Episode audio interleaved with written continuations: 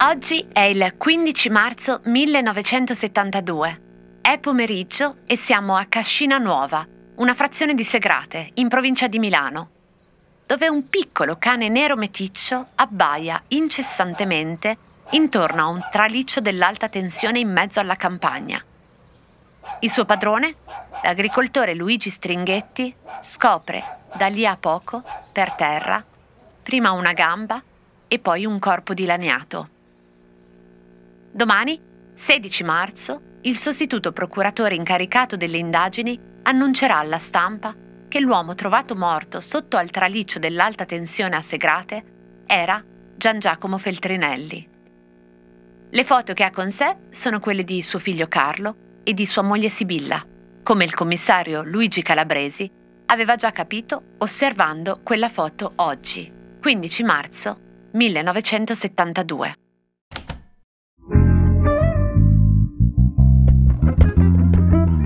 Cose arrivate da vari luoghi, epoche e situazioni. Sono sintomi, sono diagnosi e a volte sono soluzioni. Messe una accanto all'altra ci raccontano chi siamo. Io sono Chiara Alessi e dal lunedì al venerdì alle 12 in punto, partendo da un fatto del giorno, vi racconterò la storia di una cosa, provando a rispondere con voi alla domanda. Ma cosa c'entra? Cosa c'entra Gian Giacomo Feltrinelli con un cartello stradale?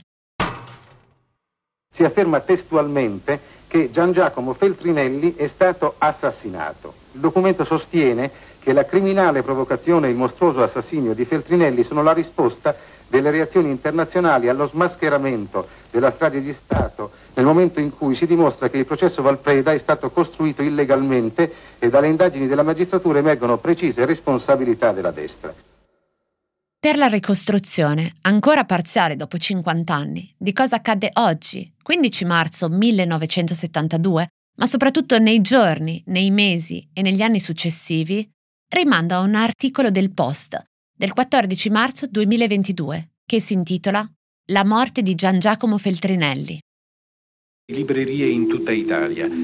La pubblicazione del bestseller di Boris Pasternak, Il dottor Civago, provoca non solo a Mosca, ma anche tra molti dei dirigenti ancora filosovietici di botteghe oscure, pesanti critiche.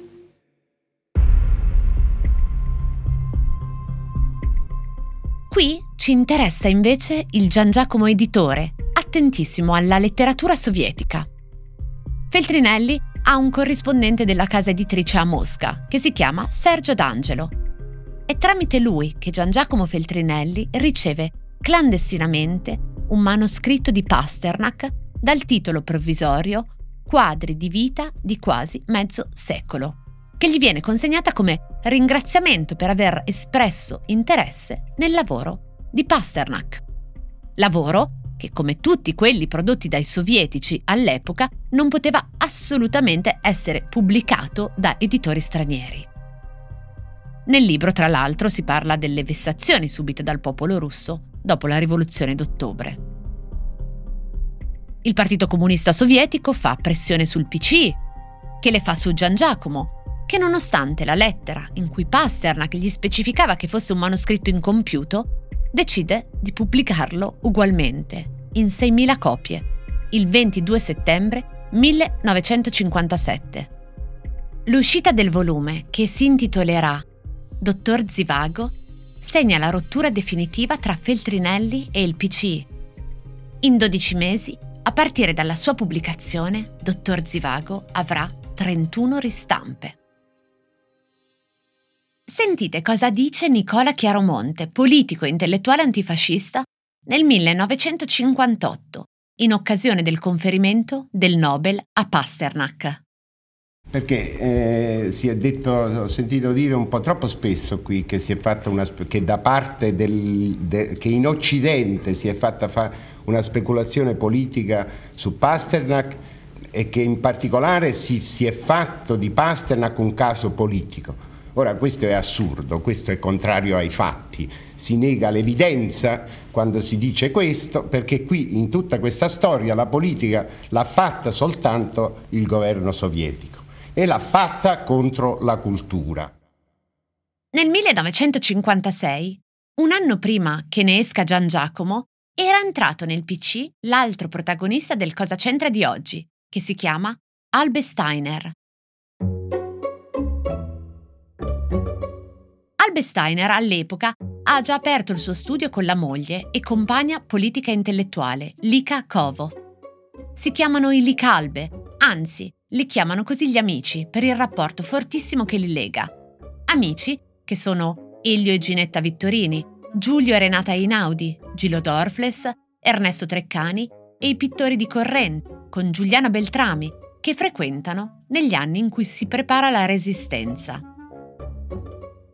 Nella loro carta da lettere compare la dicitura LAS, Lica e Albe Steiner, grafica, foto, pubblicità.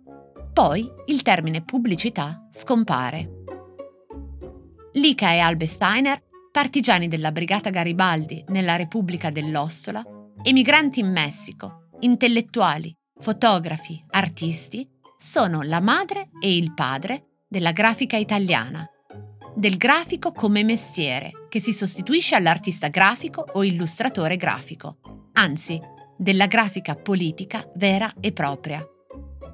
Ne avevamo già parlato nel Cosa c'entra del 17 febbraio. I Licalbe lavorano per le principali aziende al tempo con una rilevante storia grafica. Lavorano per Olivetti, per Pirelli, per Aurora, per Coop di cui Albe Steiner disegna il logo originario. Albe fu direttore artistico, grafico delle copertine di Feltrinelli tra la metà degli anni 50 e la metà degli anni 60. Ed ecco cosa c'entra. Fu Albe Steiner a disegnare per Gian Giacomo Feltrinelli la copertina del libro più importante della carriera di Feltrinelli e a impaginarlo quello che da una parte portò al grande successo editoriale e che dall'altra causò non poche questioni a Gian Giacomo. Appunto, la pubblicazione del dottor Zivago di Boris Pasternak, una questione politica di risonanza mondiale. La copertina di Albe Steiner ha una gabbia pulitissima. Al centro, in alto, in corsivo, il nome dell'autore. Sotto, in maiuscoletto, il titolo. E ancora sotto, la scritta, sempre in corsivo, in font ridotto, romanzo. Sul lato destro della copertina, come fosse la sua costa dal basso verso l'alto, la scritta Feltrinelli Editore. A tutta pagina, il quadro di una campagna innevata del pittore di Laveno Ampelio Tettamanti. L'insegnamento più prezioso di Pasternak è un dignitoso riservo dell'artista di fronte a tutto quanto abbia un sapore di ufficialità, e noi lo stiamo già tradendo, noi che stiamo qui parlando, uh, parlando di lui in questa trasmissione. Ma cosa c'entra questo con un cartello stradale? Chi di voi non conoscesse Albe Steiner come grafico di Feltrinelli, Aurora, Coop, Superga, forse lo conosce per quello che lui chiamò il mio primo lavoro di grafica, un cartello stradale. È il 1924 e Giacomo Matteotti era stato ucciso. Albe ha 11 anni, Matteotti era suo zio. È allora che disegna un foglio con la scritta Abbasso Mussolini, gran capo degli assassini, che affigge nell'atrio della sua abitazione. Se la pubblicazione del dottor Zivago segnò per Gian Giacomo Feltrinelli una svolta nella sua vita, non solo di editore, L'affissione di quel disegno segnò per Albe Steiner, grafico della copertina del dottor Zivago, la sua volontà di diventare grafico. Non pittore come avrebbe potuto, ma grafico, probabilmente perché gli parve da subito un'applicazione più funzionale, utile, concreta e in definitiva politica della sua arte. La grafica poteva dargli soddisfazione per quanto riguardava l'espressione libera della sua fantasia e nello stesso tempo rappresentava uno strumento per parlare a tutti. Cosa c'entra? È un podcast quotidiano del Post scritto e raccontato da Chiara Alessi.